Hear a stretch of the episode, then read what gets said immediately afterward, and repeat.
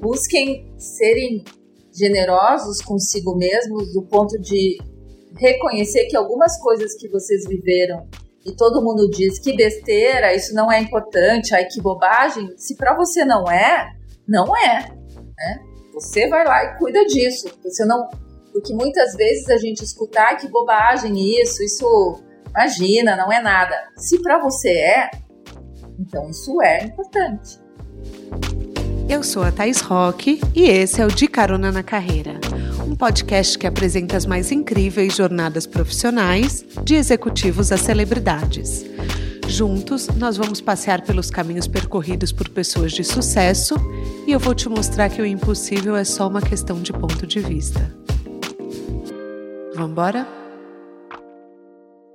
A gente sabe que todo mês de outubro os podcasts, canais de YouTube, veículos de imprensa, as mídias, né, tradicionais e digitais, dão um jeito de marcar o Dia da Criança. Por aqui no De Carona na Carreira não seria diferente. Mas eu vou pegar um recorte um pouquinho novo. A gente vai falar da criança interior. E não tem problema que o dia 12 de outubro já passou, porque hoje é o dia da minha criança interior, 22 de outubro. Então, esse podcast é para comemorar o meu novo ano e compartilhar com vocês uma informação que eu acho de extrema importância. Eu não estou falando no sentido nostálgico da coisa, e sim psicologia. A gente vai ver como a criança que nós fomos impacta em quem nós somos e seremos no futuro eu trouxe a Luciane Zamboni, psicóloga, expert no tema, uma profissional que eu admiro muito e com certeza vai ter muito para dividir com a gente. A Lu, além de apaixonada pela psicologia, ela é uma empreendedora também do agronegócio. Então a visita dela vai permitir com que a gente fale sobre ter duas carreiras em tempo integral, uma por amor e outra devido às circunstâncias da vida. A Lu precisou assumir as rédeas da empresa familiar após a morte do seu pai, e ela vai contar um pouquinho sobre como é isso também nesse episódio. Agora deixa eu falar da formação dela. A Luciane começou a carreira se formando em letras, mas logo depois ela ouviu o chamado da psicologia graduada pela PUC, mestre em psicologia clínica, especialista em terapia de casal e de família. Ela tem um monte de formação em reprocessamento de traumas, EMDR, Brain Spotting, experiência somática, psicoterapia integrativa somática e até o método Alessis, que é de Barcelona, na Espanha. Apertem os cintos, que a estrada da Lu já começou. Lu, é um prazer ter você aqui para compartilhar um pouco da sua história e dos seus conhecimentos. Eu já falei um pouco sobre a sua graduação, sobre seu currículo, mas você não quer dar um oi para o pessoal e deixar suas redes sociais para quem quiser te encontrar? Prazer meu estar aqui com você, com seus ouvintes. Minha rede que eu mais uso é o Instagram mesmo, lu é, é, e também o meu e-mail, que é luzamboni.icloud.com. É isso aí, Thaís. Muito bom. Antes da gente começar o passeio com a Lu, hoje, gente, vocês estão ouvindo no dia do meu aniversário, eu vou pedir para vocês assinarem o podcast na plataforma que nos escuta. Então não importa seja Spotify, Apple, Deezer, assina para você receber os episódios na hora, clique em seguir e ou vai me seguir lá no Instagram para a gente falar um pouco sobre os aprendizados que hoje teremos muitos. Arroba Rock. E bora começar. Lu, muita gente nos segue, é, conversa e fica dividido sobre ter mais de uma profissão. E você faz isso com, é, parece com maestria. Conta um pouquinho dessa quase vida dupla que você tem, como que é? Thaís, eu acho que, na verdade, é uma vida dupla no bom sentido, né? Que a gente tem uma péssima impressão quando a gente fala vida dupla. Mas é uma vida dupla porque eu tenho duas profissões, né? Duas carreiras, tenho duas casas, tenho dois números de telefone, enfim. Até dois números isso. de telefone, Lu? Tenho hoje de celular um só, mas aí eu tenho dois números fixos, tenho duas faxineiras, essas coisas todas duplas, que é uma questão de, de ter duas profissões em cidades diferentes também, né? O que me faz ter essa ter que ter essa mobilidade que com a pandemia até ficou bastante estranha. Mas eu tenho uma vida dupla nesse sentido e hoje eu faço, como você disse, talvez com maestria, mas são 12 anos já nessa nessa estrada dupla E aí a gente vai aprendendo a lidar como tudo na vida, né? A gente vai aprendendo, passam alguns percalços, mas vai construindo um caminho. Você acha que é viver um pouco entre o dever e a paixão? Ou será que eu estou romantizando muito? Porque a agronomia, pelo que eu entendo, é foi uma coisa que você se viu tendo que fazer. Você nunca amou, correto? Correto. É, na verdade, é, a agronomia, né, a parte do agro, é, eu sempre tive, aprendi a contar com pessoas que fazem isso, né? Eu não sabia nada, mas nada nem para contratar alguém que soubesse, assim, né? Porque mesmo quando você não sabe, você precisa ter um pouco de conhecimento para saber quem, que pessoas buscar. Então, talvez seja um pouco romântico entre o dever e a paixão, mas é um pouco real também, né? Que a gente vai aprendendo que tem que fazer o que precisa ser feito, mesmo que não seja o que você mais gosta, para poder fazer o que você mais gosta com mais tranquilidade e às vezes até por mais tempo. Nossa, mas é, você falou um ponto super interessante. Até para a gente contratar, a gente precisa saber um pouco, né? Como foi esse começo para você? Assim, deve ter sido muito assustador, né? É, principalmente porque a sua referência, né, que era o seu pai, não estava mais lá. E eu sinto muito por isso. É, no, no, começo, é, é, como que foi, assim, conta um pouquinho pra gente. Foi assustador, foi. Foi de não dormir à noite, foi de você pensar que você vai perder tudo que você tem, de você colocar fora, de você não saber caminhos e, e como faz falta nesse momento da vida, quando você está numa situação completamente desconhecida, você encontrar referências confiáveis, né? Uhum. É, todas as pessoas que você precisa né, nessa empreitada de mudança, assim, de assumir uma carreira, de assumir um. Nem é uma carreira, né? De assumir uma, uma profissão, de assumir um negócio em si, sem o mínimo conhecimento, a não ser o conhecimento adquirido por osmose, eu falo assim, né? Que é de ter uhum. vindo de uma família onde essa era uma, era uma uma profissão, essa era, esse era um empreendimento comum, assim, vários tios, várias pessoas da minha família com esse no ramo do agronegócio, mas eu não. E eu decidi dividir-me, né? Eu, eu decidi em 2008 deixar de ser sócia dos meus irmãos e fazer essa empreitada sozinha. Então, é isso que você fala, é aprender a ter uma pessoa ou aprender a contratar uma pessoa de confiança, essa é a coisa mais difícil. Passa por tudo, por um bom agrônomo, por um bom gerente, por um bom advogado, né? Todas essas pessoas que precisam estar uh, tá junto contigo nesse momento para fazer essa transição aí. Você nunca pensou em ficar só com a psicologia?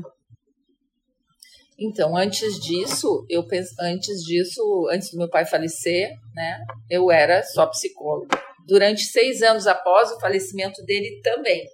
Mas tá. depois disso, chegou um momento em que uh, nós somos quatro filhos, né? Cada um criado para ser, todos criados para sermos independentes, temos personalidades diferentes, formas de ver o mundo diferentes. E a forma como eu via e a forma como eles viam era muito diferente. Então, nesse momento, foi uma decisão bem importante de tomar rédeas do que era meu e de assumir que se que eu ia fazer de um outro jeito, apesar de que eu não tinha a mínima ideia se fosse se daria certo ou não. É, é, é muito isso, né? Porque quando a gente tem a paixão, a gente tem aquele feeling de eu nasci para fazer isso. Eu imagino uhum. quando quando você seja num trabalho que você acabou recebendo, né? Você fala, putz, se é. eu nasci para fazer isso, eu não sei mas tem que dar certo. Exato. Mais ou menos isso, Exato. né? Não tem, é, tem que dar, é, se vai dar certo ou não vai dar, não tem uma opção de você parar, né? É como se você estivesse num carro em movimento e nesse momento você tem que ir. Mas eu sinto muito na nova geração, Lu, é, até para os caroneiros que estão nos ouvindo, é, que estão, é, enfim, que estão chegando agora no mercado, é, existe um pouco de resistência em se fazer uma parte do que não gosta. É, eu vejo um turnover muito grande nas empresas quando as pessoas elas se lidam com situações frustrantes.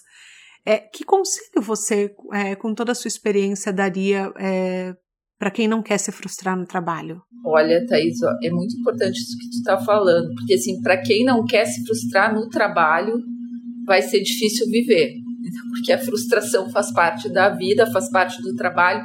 Claro que a gente está falando de frustrações normais, né? Não de frustrações de violência, enfim, de situações que a pessoa se sinta muito mal, mas a gente vai se frustrar e são as frustrações que nos ensinam novos caminhos, né? São as frustrações que nos mostram que a gente tem que melhorar, o que, que a gente tem que aprender, ou que a gente também tem a oportunidade de descobrir algo muito importante sobre nós mesmos, sobre a nossa capacidade. Ou até também da gente lutar pelo que a gente acredita, né? Talvez a frustração venha inicialmente como um, uma prova, né?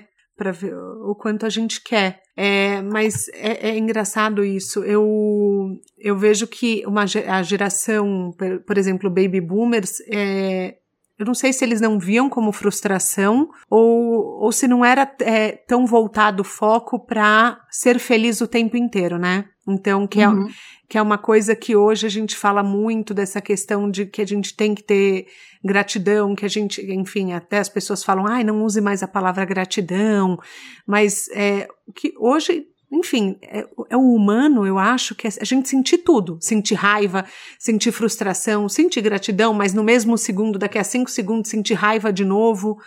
É, eu, eu, não sei, eu fico pensando muito nisso que, que o, o, lado, o nosso lado humano está sendo muito é, tem, doutrinado, né? Para o que a gente pode e não pode. É, eu acho que essa é uma boa palavra. Eu acho que a gente vem sendo doutrinado, a gente vem sendo vigiado, a gente vem sendo conduzido como se isso fosse liberdade, né? E a gente vem se esquecendo de que cada ser humano é muito diferente um do outro e que a gente pode sentir, não só pode, a gente sente todas essas coisas, né? E mais do que tudo, a gente sente todas essas coisas no nosso corpo. E o nosso corpo pode nos dar é, dicas de como a gente está indo, se a gente está indo para o lado que nos faz bem, se a gente está indo para o lado que não nos faz muito bem. Uhum. Ô Lu, você falou do corpo agora. E na psicologia, você é especializada em traumas. E os traumas, eles falam muito. Você diz, você já me ensinou um pouco, você fala que, é, que eles aparecem, que eles, o corpo fala, né? Aquela famosa frase. Uhum. A frase. É, exatamente. Conta um pouco para quem está nos ouvindo. É, a gente vai falar de alguns temas, mas é, para a gente começar, o nosso corpo fala o que para gente? Quando a gente pensa no bebê que nasce, né, até que ele adquira a capacidade de se comunicar verbalmente, ele vai, já vai ter quase dois anos de idade. Mas antes disso, a mãe, ao cuidar do, do bebê, ela vai perceber se ele está com fome, se ele está com dor, né? Se ele está alegre, todo, tudo isso pelas formas como ele se manifesta. O bebê, nós quando fomos bebês, a gente não tinha é, acesso à palavra. É, uhum. Todas as sensações, mas não é por isso que a gente não sentia as, não, não, não sentia as coisas. Então, a sensação, o sentimento, a emoção, ela se dá no corpo. E à medida que eu vou adquirindo linguagem, vou ficando adulto, é como se eu fosse esquecendo um pouco disso. Como se eu fosse me desconectando das sensações e de observar as sensações e as emoções do meu corpo. E quando eu, me, eu retorno a isso e quando eu começo a perceber que essas emoções me dizem coisas, essa reconexão, ela, ela começa a me dar informações preciosas a meu respeito que eu, não, que eu tinha abandonado ou que eu nunca tinha nem percebido que eu poderia ter. Então, quando você trabalha com trauma, a gente sabe que todas as nossas memórias tudo que a gente vive tem uma impressão no nosso corpo. E quando eu vou é, trabalhar um trauma, uma imagem de trauma, por exemplo, uma situação de trauma, é muito importante que o meu corpo possa expressar as emoções que, ao lembrar daquilo, eu vou tendo. Uhum. Então, isso é o trabalho do trauma, é uma integração entre as minhas imagens, as minhas sensações, as minhas emoções no corpo. Mas o que que, é, o que que gera o trauma, por exemplo? São situações muito extremas ou pequenas coisas também podem ser consideradas traumas? É, eu falo que a gente é uma sociedade politraumatizada. Freud já dizia que o primeiro trauma da gente é o trauma do nascimento. Então, uhum. teoricamente, todos nós temos um trauma já na saída, né? Uhum. Porque você sai de um lugar quentinho, né, na barriga,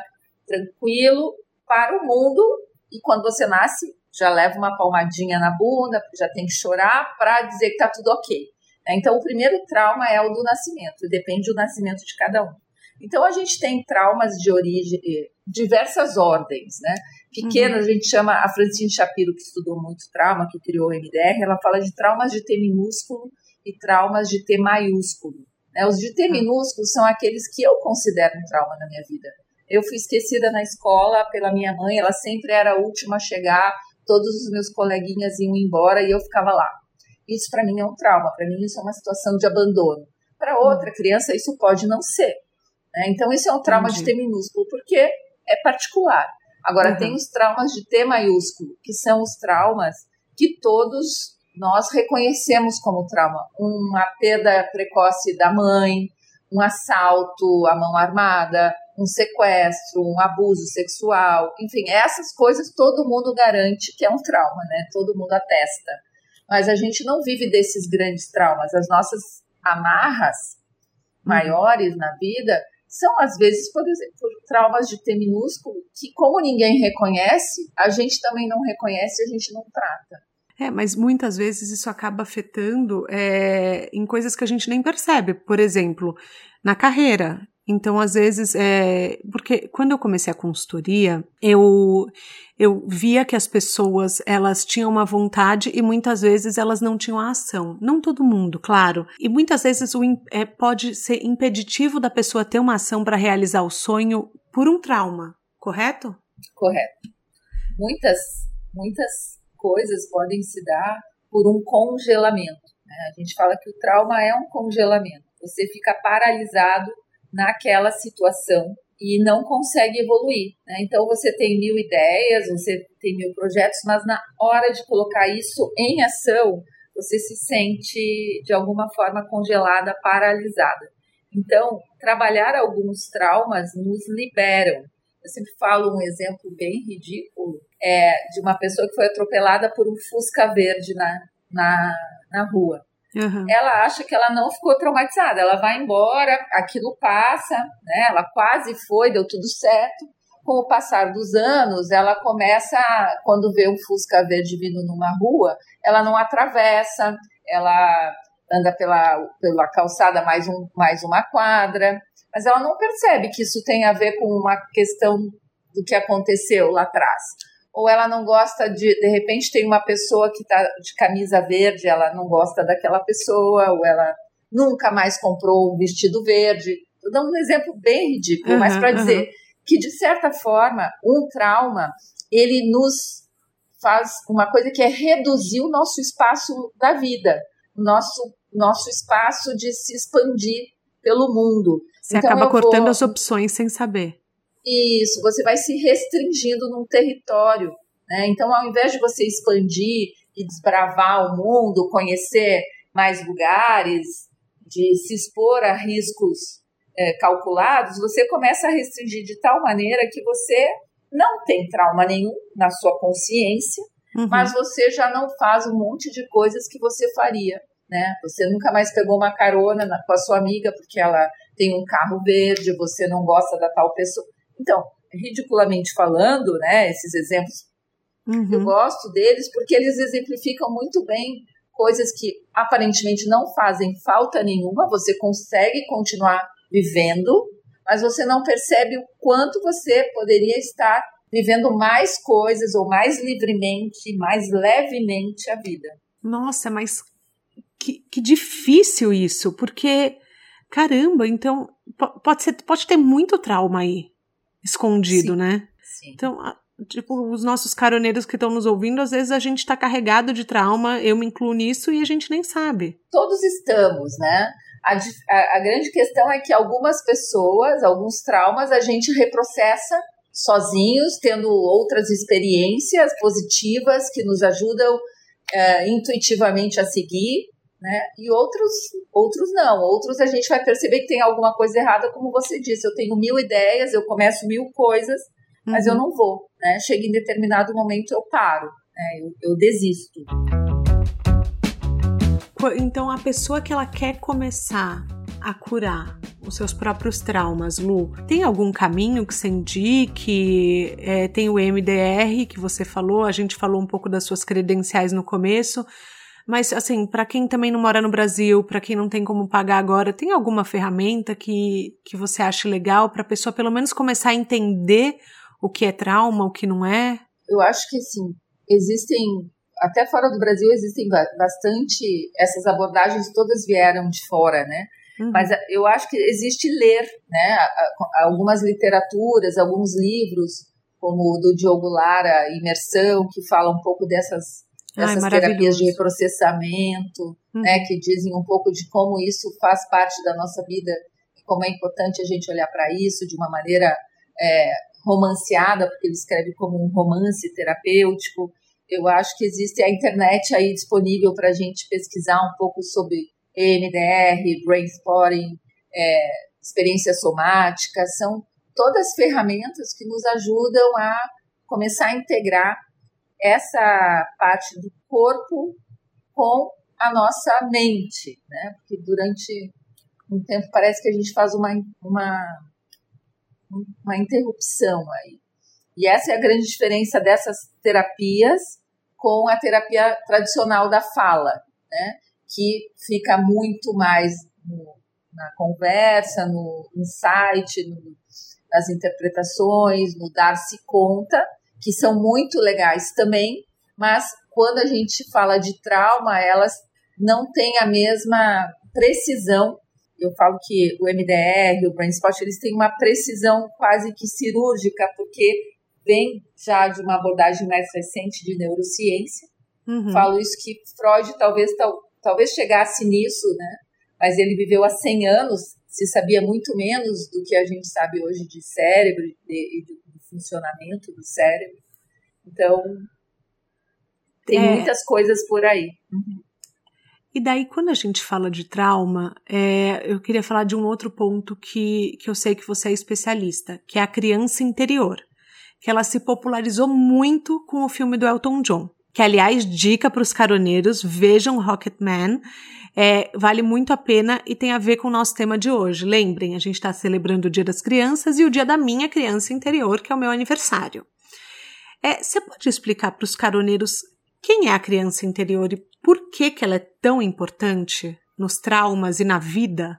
Porque a nossa criança interior é a nossa testemunha, né? É aquela que nasce com a gente. Ela tá dentro da gente, ela vivenciou todas as nossas experiências e muitas vezes ela não foi cuidada, ela não se sentiu cuidada, ela não se sentiu acolhida.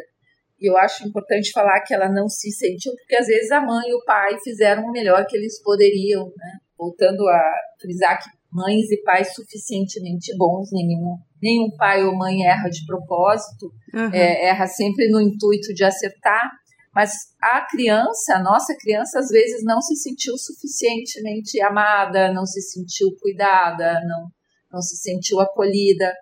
E a gente cuidar dela hoje como adulto significa poder dizer a ela que está tudo bem e que ela não está mais sozinha, né? Então, cuidar da criança interior tem sido um mote em várias abordagens é, e o filme trouxe isso muito bem, né? Como é importante a gente reconectar com a criança que a gente foi nas diversas fases da nossa vida e, e existem algumas técnicas de, de trabalhar, né, que a gente fala trabalhar os estados de ego, que são uhum. essas crianças ao longo da nossa vida.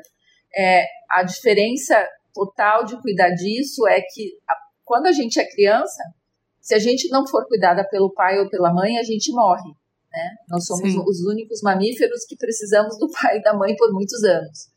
É, mas quando a gente conta para essa criança e a gente entra em contato com a nossa criança interior agora, adultos, a gente pode dizer para ela que ela não está mais sozinha e que a gente vai cuidar dela. Eu estou falando muito simplesmente isso, né? Mas Sim. existem muitas abordagens. Existe um grupo na Bahia que tem um trabalho de imersão de três ou quatro dias chamado Cuidando da Criança Ferida.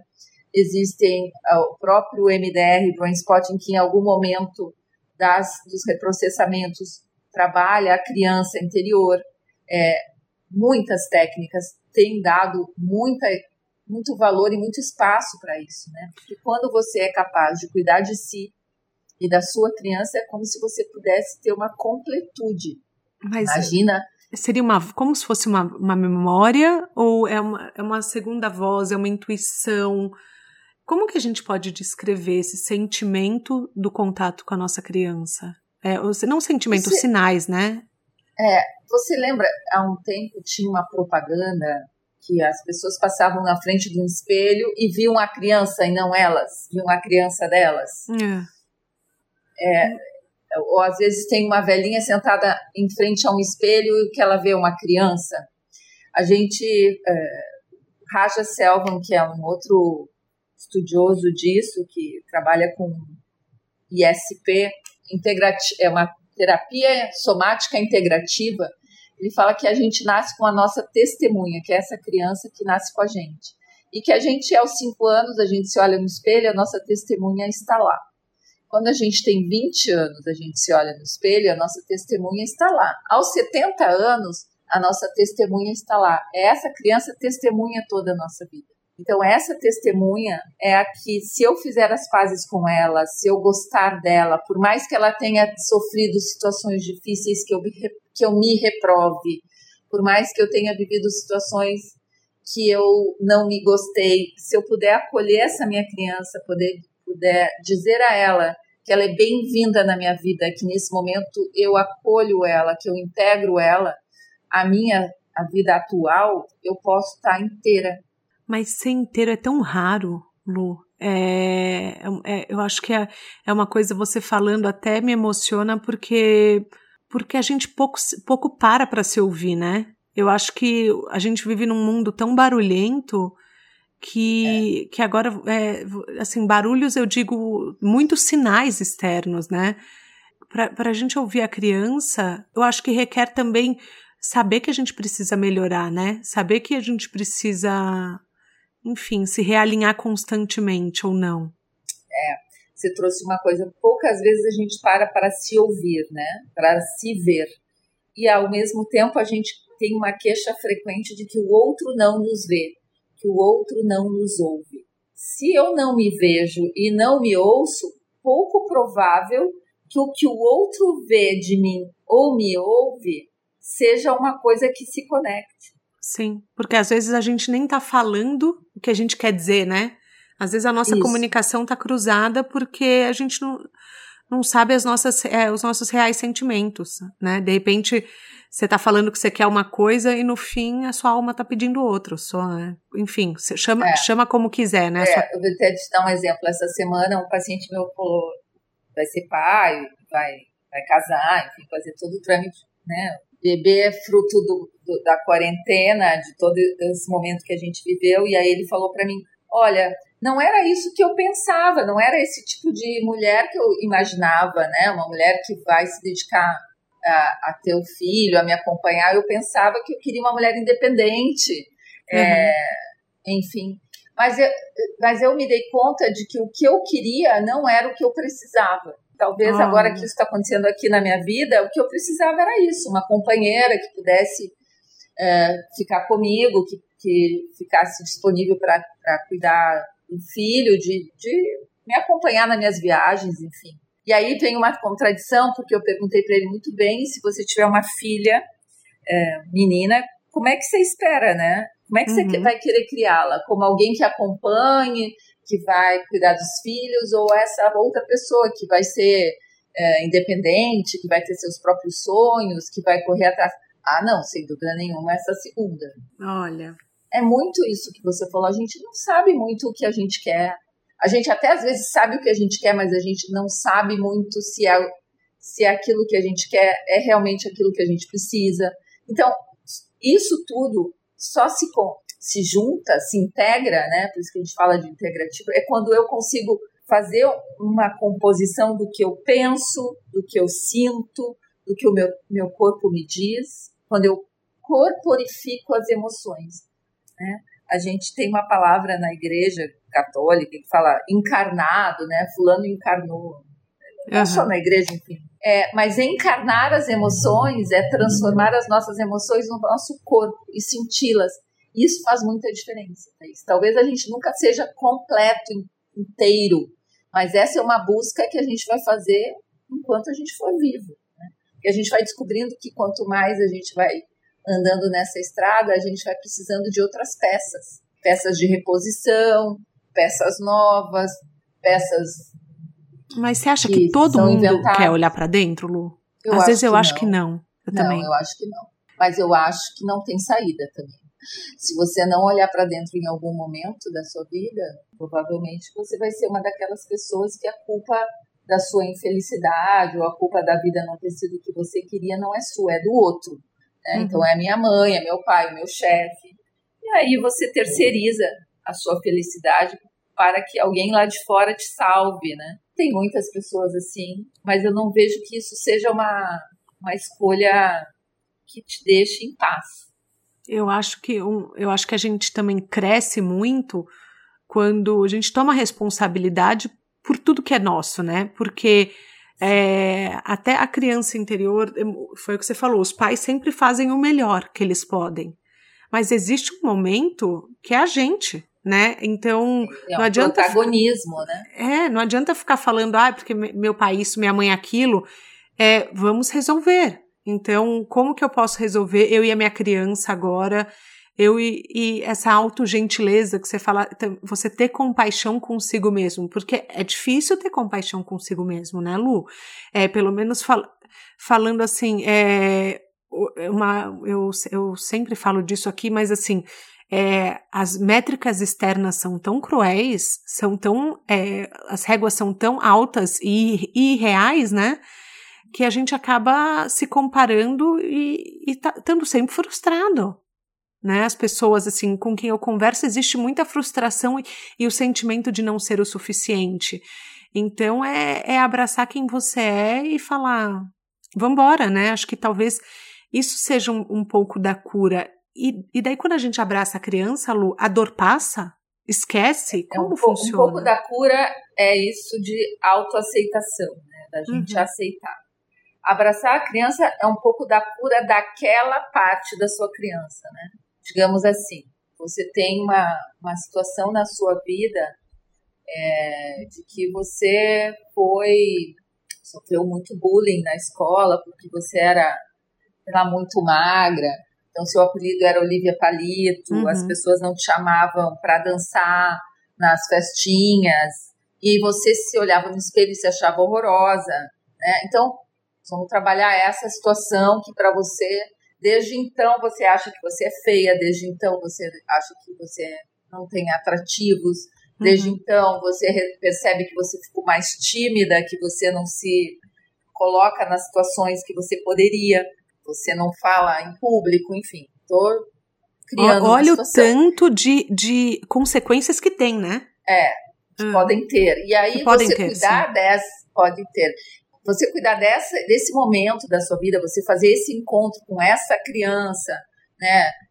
dentro de, de toda um, uma assistência a ela e de, de uma ou dentro de uma terapia de reprocessamento ou é, numa abordagem é, de mindfulness, você encontrar com essa criança e cuidar dela e ver o que, que ver o que, que você sente por ela, né? Se essa criança, ao encontrar adulta que você é hoje, se ela permite a sua aproximação, se você dizer para essa criança o que você acha que essa criança precisaria ouvir de você hoje, o que, que seria importante para ela saber que ela não sabe. Uhum. Então, esse promover esse encontro e ao mesmo tempo ir percebendo, é, à medida que você vai fazendo isso, o que, que você sente no seu corpo, quais são as emoções que vêm, é, tudo isso vai fazendo com que você possa promover uma cura, né, que em português essa palavra tem uma, uma conotação meio dúbia, mas em inglês uhum. chama healing, né, que uhum. é no uhum. sentido dessa cura.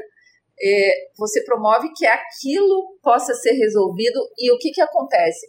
A partir daí, como isso é um processo de neurociência, como a gente está falando de novos caminhos neuronais que o seu cérebro pode percorrer ao imaginar essas outras coisas, ao vivenciar e reprocessar isso, é, é possível que ao longo do, dos dias e de repente você se perceba tendo atitudes que você não tinha antes, ou seja, você se vendo, pedindo a palavra numa reunião da, da sua empresa, do trabalho, você se uhum. veja do seu trabalho, você se veja vestindo uma roupa que antes você não vestia porque você achava que ficava muito feio, enfim, você você autoriza, né, de alguma forma, um novo caminho neuronal no seu cérebro que você, ao invés de pensar na, na, naquilo e sentir uma coisa que você sempre sentiu, você vai pensar naquilo e vai ter um outro caminho e, vai, e não vai mais sentir aquela coisa. Você vai se expandindo, você vai,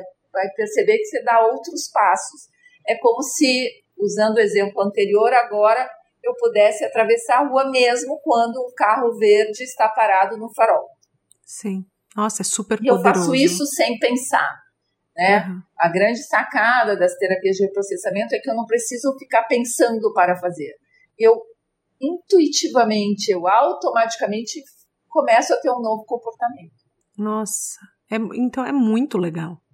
É, é um uhum. trabalho assim, pelo que você fala, é, enfim, por tudo. É, é um trabalho de mudar a vida, né, Lu? É. é. E, é. Nossa, por que, que a criança interior só ganhou força agora? Só tá ganhando protagonismo agora? Que engraçado, né? É, é que, na verdade, se a gente olhar desde as primeiras. É, desde Freud, vamos dizer assim, né? Ele já dizia que a culpa de tudo, pelo menos foi a interpretação que fizeram, que a culpa de tudo era a mãe, né? E, e que ele. que tudo estava na infância, né? Que uhum. ele descobriu foi o primeiro cara a falar sobre a sexualidade na infância e foi super criticado. Na verdade, já se via que as coisas estavam na criança, mas não dessa maneira que a gente sabe hoje, né? Que a gente sabe trabalhar hoje. E quiçá, eu acho, sei lá, daqui 10 anos teremos talvez novos ainda formatos mais mais evoluídos, né? Mais porque quanto mais a gente vai conhecendo, mais a gente vai descobrindo novas formas de ajudar. Então, às vezes, uma reação que a gente tem do nada, por exemplo, para o caroneiro que está ouvindo a gente. Às vezes ele tem pânico de falar em público, ele não consegue fazer uma apresentação, ou às vezes ele surta do nada, grita com alguém.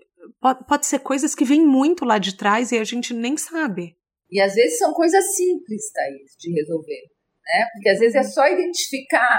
É, vou dar um exemplo bem básico, né? Por exemplo, era uma pessoa que a, a, a, a escola inteira ela não ia pra, na, na frente quando tinha que apresentar um trabalho, ela tinha sudorese, ela, ela, porque uma vez ela fez uma apresentação e se sentiu muito é, exposta, foi ridicularizada, gaguejou, enfim, todas essas coisas são situações que fazem com que no futuro isso, uhum. de alguma maneira, apareça.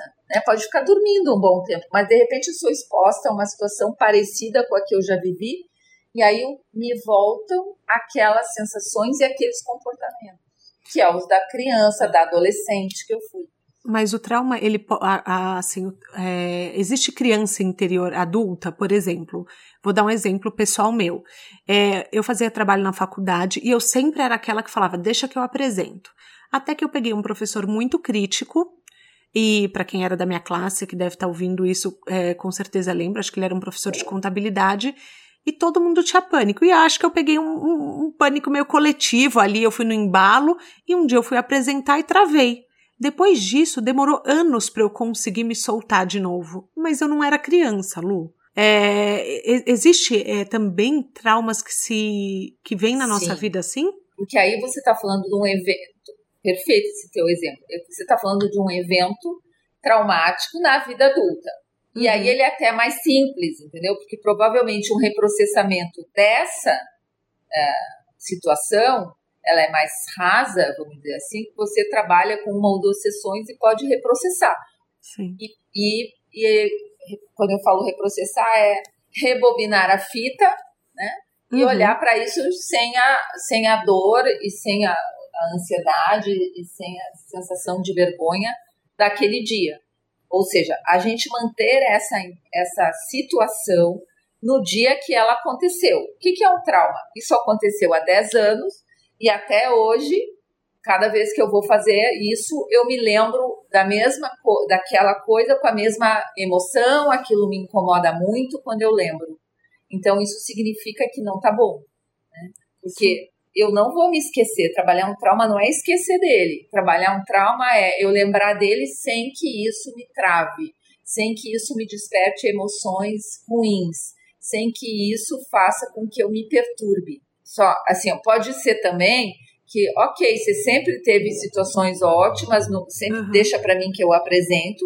Você passa por uma dessas que é, parece um fato isolado, Uhum. Tá tudo certo, a gente vai trabalhar esse um fato como isolado. Talvez ele seja um fato isolado, não tenha mais nada, mas também talvez o seu cérebro, em algum momento, ele, ele, ele percorra alguma memória lá de trás que nunca tinha acontecido de vir, mas que você que o teu cérebro conectou com alguma experiência que você hum, teve. Não entendi. necessariamente de falar em público, mas de ter uma pessoa muito crítica na sua na sua história. Entendeu? Entendi super. Não, e, e, e, assim, quando as pessoas é, veem eu falando que eu não gostava de falar em público, todo mundo fala: imagina, você fala super bem. Eu chegava a tomar maracujina para fazer conference call no trabalho, do tanto que isso foi ficando difícil. Então, é. E aí, isso que... é muito legal você trouxe, porque se você não trata, vai ficando cada vez mais difícil. Não, é, é, era cada vez pior. Só que daí o que, que acontecia? Eu falava, eu não sou essa pessoa, eu não sou essa pessoa. E eu me empurrava para falar, mesmo assim. Era aquele, é, era aquele show, né? Então, um dia uhum. antes eu já não dormia, eu já ficava, chegava no trabalho 5 da manhã, eu ficava desesperada. Só que eu falava, eu preciso voltar, eu preciso voltar, eu preciso voltar. E, e acabou rolando, enfim, eu acabei reacostumando, né? Mais ou menos que na marra. Uhum. Mas é uma coisa que eu, que eu falo, gente, eu não recomendo para ninguém esse pânico de falar em público, porque você vai perdendo a sua voz e vai mudando a sua personalidade, né? O que, o, pelo menos no, no, meu caso, eu que sou você super vai assim. Se afastando de quem você é. É, e daí, eu, tipo, eu que gosto de falar de meme, de celebridade, de internet, eu gosto de fazer o podcast. É, por exemplo, eu adoro, tipo, sentar num barzinho, papiar, dar risada. É, vai ficando cada vez quanto mais gente tem na mesa, e daí a, vai transferindo, deixa de ser na empresa e vai sendo em mesas com muita gente, o negócio vai virando uma, uma bola de neve, né, Lu? E depois imagina você dar uma palestra. É, ex exatamente. muitas pessoas.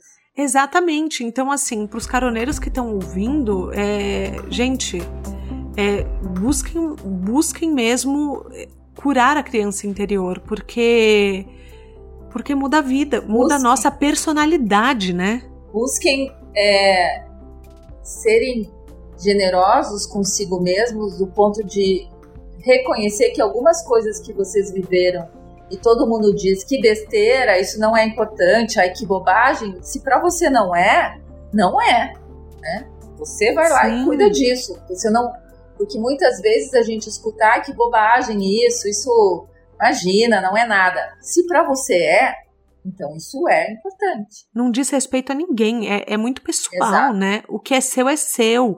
E, e se você não quer contar para ninguém se isso é um trauma, não conte. Então busque é, uma terapia de reprocessamento e, e assim, e reescreva a sua história, porque se a gente não vive a maior potencialidade do nosso ser, é, é muito triste, né?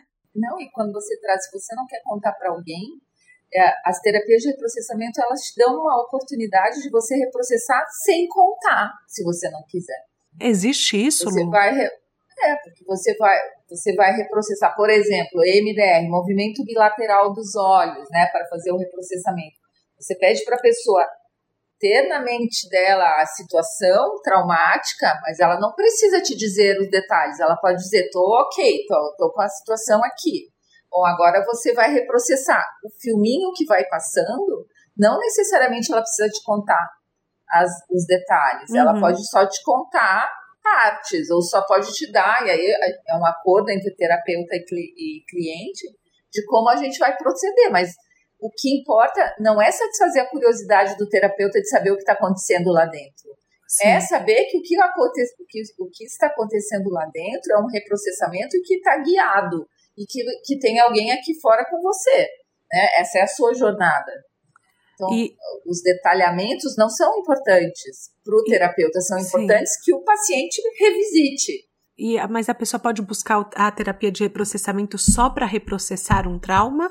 Ou é um estilo, por exemplo, é, tem a, a psicanálise, a psicoterapia freudiana, é, é, um estilo, é uma linha, digo assim, desculpa a ignorância, mas é uma linha é, ou são, é, é, é pontual, Lu? Então, até eu não vou lembrar que ano, há uns anos atrás, era considerado uma ferramenta usada tá. em outras terapias.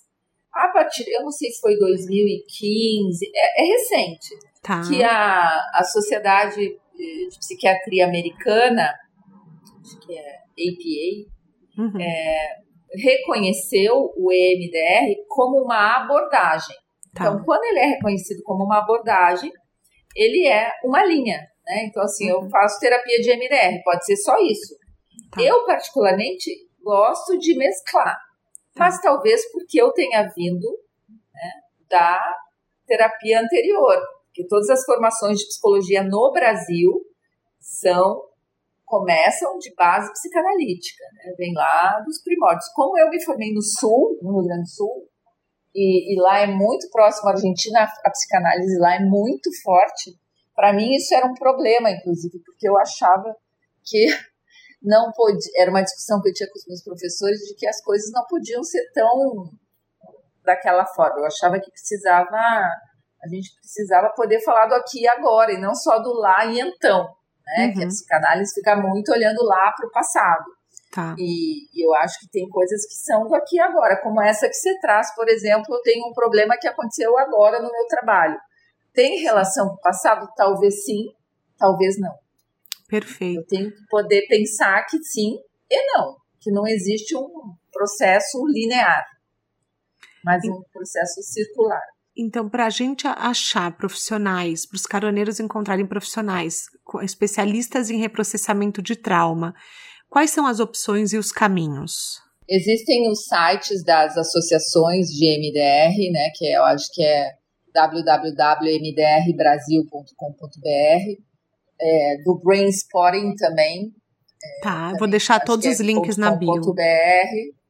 É, a experiência somática, todos eles, todos eles não, mas com certeza, principalmente experiência somática que antecede MDR, Brainspotting, que é do Peter Levine, é, eles têm clínicas escolas, né? O SA eu sei que tem um serviço de atendimento é, para pessoas da comunidade gratuito. É, existe o, é, o aplicativo Símbolo, né? Que a gente já conversou outras vezes, que é do Símbolo com C, baseado Símbolo uhum. com C baseado no livro que a gente falou do imersão, que também oportuniza você ter algumas sessões ali, fazer alguns exercícios uma parte é gratuita, outra parte você compra se você achar que isso vai ser uma coisa que você vai usar, né, que é legal. Então, esses sites todos, eles, eles têm bastante informação de como essas terapias funcionam, de como elas são usadas, de profissionais no Brasil inteiro, inclusive fora. Gente, o Símbolo, caroneiros, é, é muito legal. Ele é um aplicativo que você faz o reprocessamento guiado, você tem que dar com fone de ouvido, e existe uma versão gratuita. Então, eu acho que fica a dica da imersão também, do livro, né? E mais claro, se você tiver oportunidade, se você tiver disponibilidade, puder ter um profissional te guiando, é, até para ele te ajudar a entender o que sim, o que não, é sempre melhor, né? Mas fica aí algumas alternativas também, inclusive para você ter o primeiro contato com o tema, né, Lu? Sim, para você dar uma lida, ver se isso fala com você, se isso tem a ver com o seu momento, né? Porque eu acho que isso também é importante. Perfeito. Ai, Lu, tô adorando o nosso papo.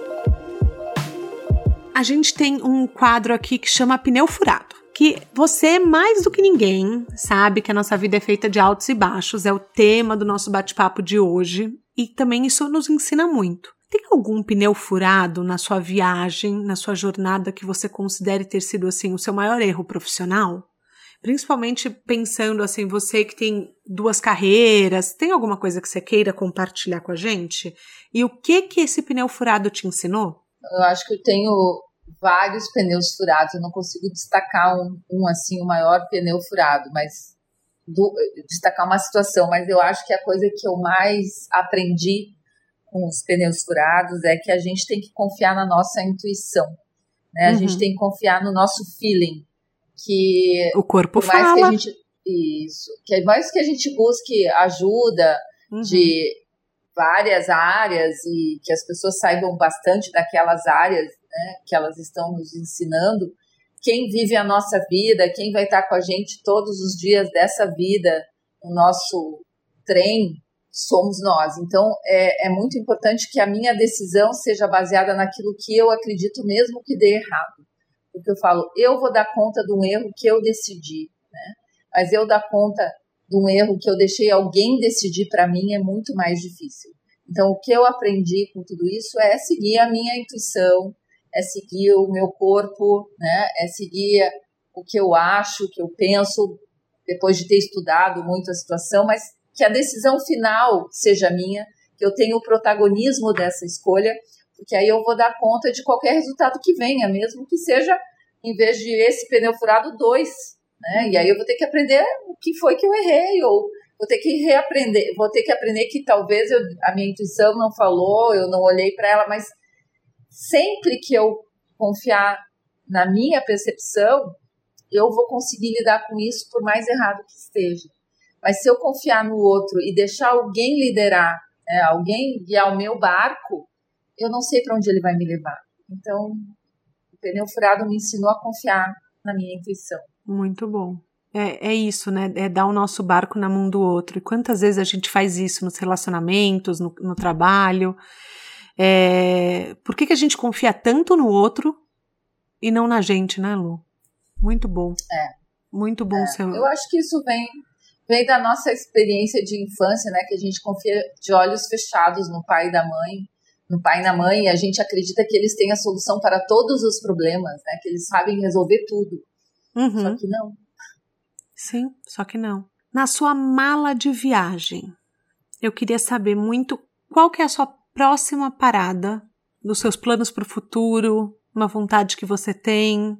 Então, meus planos para o futuro, eu vou te dizer, depois que eu tive uma, a grande perda da minha vida, que foi quando meu pai faleceu, que agora vão fazer já 20 anos, eu entendi que grandes planos para o futuro não eram muito prováveis. Quando veio o Covid agora, eu acho que isso de uma maneira muito tranquila, mostrou para todos nós de que a gente pode fazer muitos planos, mas eles podem ser abortados a qualquer momento, a revelia da nossa vontade. O plano para o futuro, para os próximos meses ou, ou próximo ano, é conseguir construir um modelo híbrido de trabalho que ali o atendimento online com o atendimento presencial de uma maneira orgânica.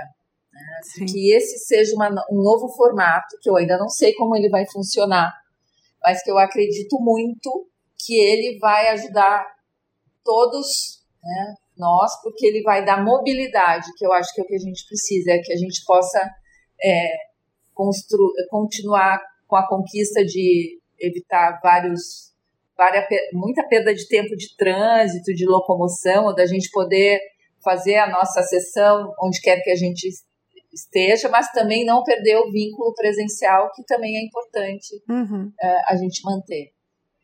Meu é. plano de futuro é criar um modelo que isso se encaixe. Que faça sentido para você, né? Pra, dicas de filmes, palestras, TEDs que mudaram a sua vida, livros. Não precisa ser sobre a sua profissão, assim, mas o primeiro que você acha, putz, vale a pena todo mundo assistir ou ler? Então, eu tenho dois grandes livros que, para mim, eles são livros de cabeceira, que eles foram meus companheiros no momento de transição de vida. Né? Uhum. Um é o Bhagavad Gita, Canção do Divino Mestre, que é um livro, é, é um capítulo do Mahabharata, da Bíblia hindu, que tem mais de 5 mil anos, e que ele conta a história de Arjuna, que é um guerreiro que perde o pai é, e que tem que guerrear com a sua própria família, com o tio, que que, enfim, deixa ele sem as, as propriedades, e ele resolve que ele não quer guerrear com a própria família. e está numa grande questão, numa grande encruzilhada da vida. E aí ele encontra com o primo, que é o Krishna, né, que uhum. é um uhum. deus, e diz para ele de que vale a vida de um guerreiro se você não guerrear. Né? Você, eles são sua família só nessa vida. Né? Talvez eles não tenham Sim. sido na anterior e não sejam na próxima. Qual é a, a sua missão? E esse livro foi muito importante. Ele foi indicado para mim por um grande amigo médico, que foi meu médico durante muito tempo, ainda é, e que ele diz, é, Luciane, esse livro ele é um divisor de águas. É, a gente às vezes tem uma ideia de que a nossa família é uma, uma situação imutável, né? Uhum. E quando você tem uma perda brusca, e quando você tem negócios com família, e quando você tem que tomar decisões, a gente entra em alguns lugares que a gente nunca se viu antes. E esse Sim. livro, para mim, ele é um livro de cabeceira, porque ele ensinou é, de uma maneira muito bonita. Ele é um livro todo em estrofes, uhum. de que a gente tem que fazer o que a gente tem que fazer. Né? A gente não tem que fazer mal a ninguém, é, mas a gente não tem que fazer principalmente mal a nós mesmos. Então a gente tem que saber quem a gente é, qual é a nossa função aqui nesse planeta e fazer isso da melhor maneira. Esse é um livro para mim porque ele diz muito respeito, diz muito respeito à minha situação de vida na época que uhum. ele caiu na minha mão. Ai, e um outro livro que eu acho incrível, que é o Tirando os Sapatos, do Newton Bonder, uhum. que também conta a experiência dele fazendo o caminho de Abraão, que é um caminho similar ao caminho de Santiago de Compostela. E ele foi o único brasileiro convidado a fazer esse caminho, né, com vários outros líderes religiosos. Ele é um rabino que mora no Rio de Janeiro. Uhum. E ele fez esse livro contando de duas maneiras. Primeiro, a experiência de fazer o caminho tal qual ele foi feito com essas pessoas de outros países, de passar pela Jordânia, de passar sendo judeu, e a experiência espiritual dele ao fazer o caminho. Né?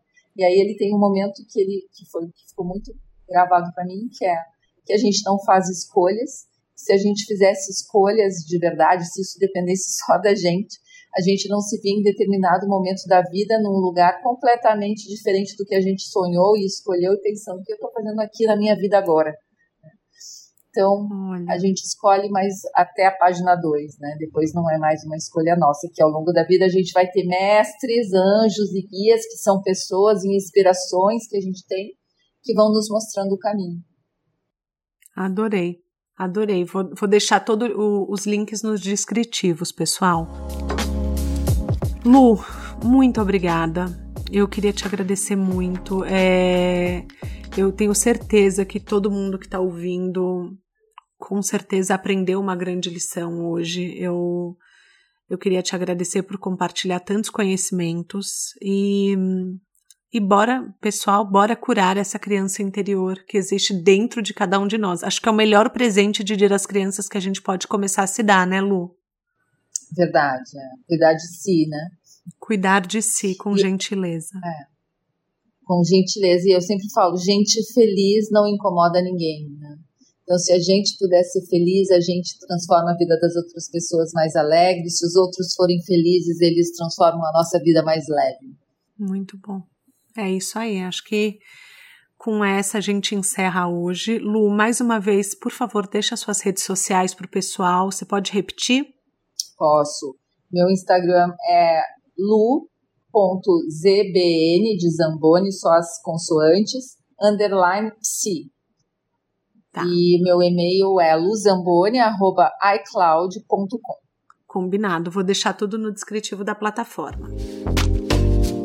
Bom, depois dessa carona maravilhosa, eu espero que vocês tenham aprendido tanto quanto eu o poder da psicologia e da gente abraçar a nós mesmos ao longo dessa jornada, não só na vida profissional, como na vida pessoal. E como tudo está interligado, né? Como dentro de nós é, as coisas não se separam tanto quanto a gente imagina.